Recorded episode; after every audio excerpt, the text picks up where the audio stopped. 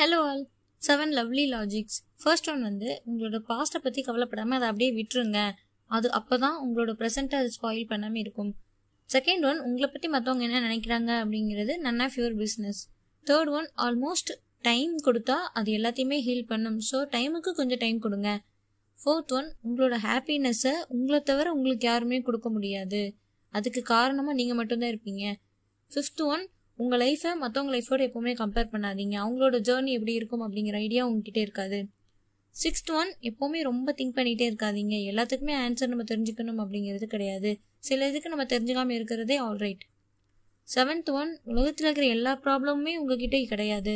So கொஞ்சம் சிரிங்க.